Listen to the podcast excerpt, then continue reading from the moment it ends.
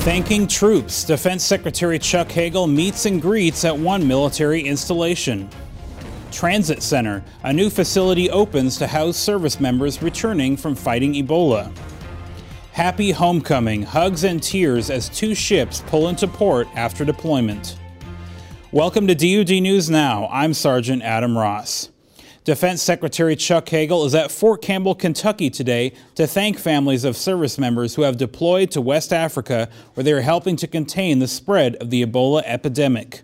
Yesterday, the Secretary visited the Army's Readiness Training Center at Fort Irwin, California.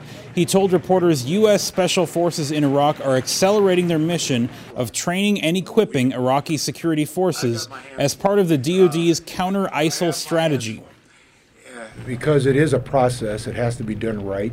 We've got to get the right trainers in there, coalition partners. So uh, yes, we are we, we are doing what we can with the resources uh, we have to to give some acceleration to that.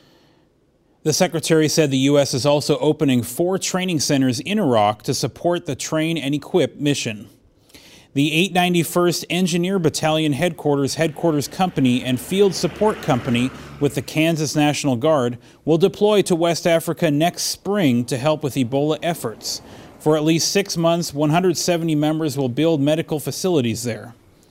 National Guard officials say the deployment has the potential to extend to a year. Meanwhile, the Langley Transit Center in Virginia opened up to accommodate service members returning from West Africa. Senior Airman Jordan Garner has the story. According to the Secretary of Defense, all military personnel returning from West Africa will undergo a 21 day controlled monitoring program. 90 U.S. service members arrive at Langley Transit Center to begin this process, where they will be separated from the general public.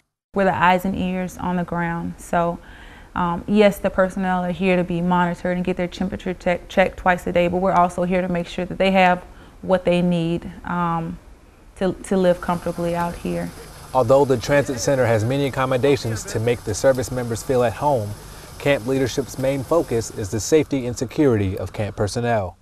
Um, what we've done is for personnel coming in um, to the site, they'll be identified by um, a vest. We've also told people that are coming in to fix HVAC or things like that not to come to the area to notify their leadership that they can't come in the area if they're sick. What we don't want to do is get people inside of the Langley Transit Center sick. No additional service members will be monitored at Langley Transit Center until current personnel complete the 21 day period and return to their home stations. The transit center will stay open for returning personnel for as long as necessary. Senior Airman Jordan Garner, Langley Air Force Base, Virginia. And it was a happy homecoming for sailors aboard USS George H.W. Bush and USS Truxtun.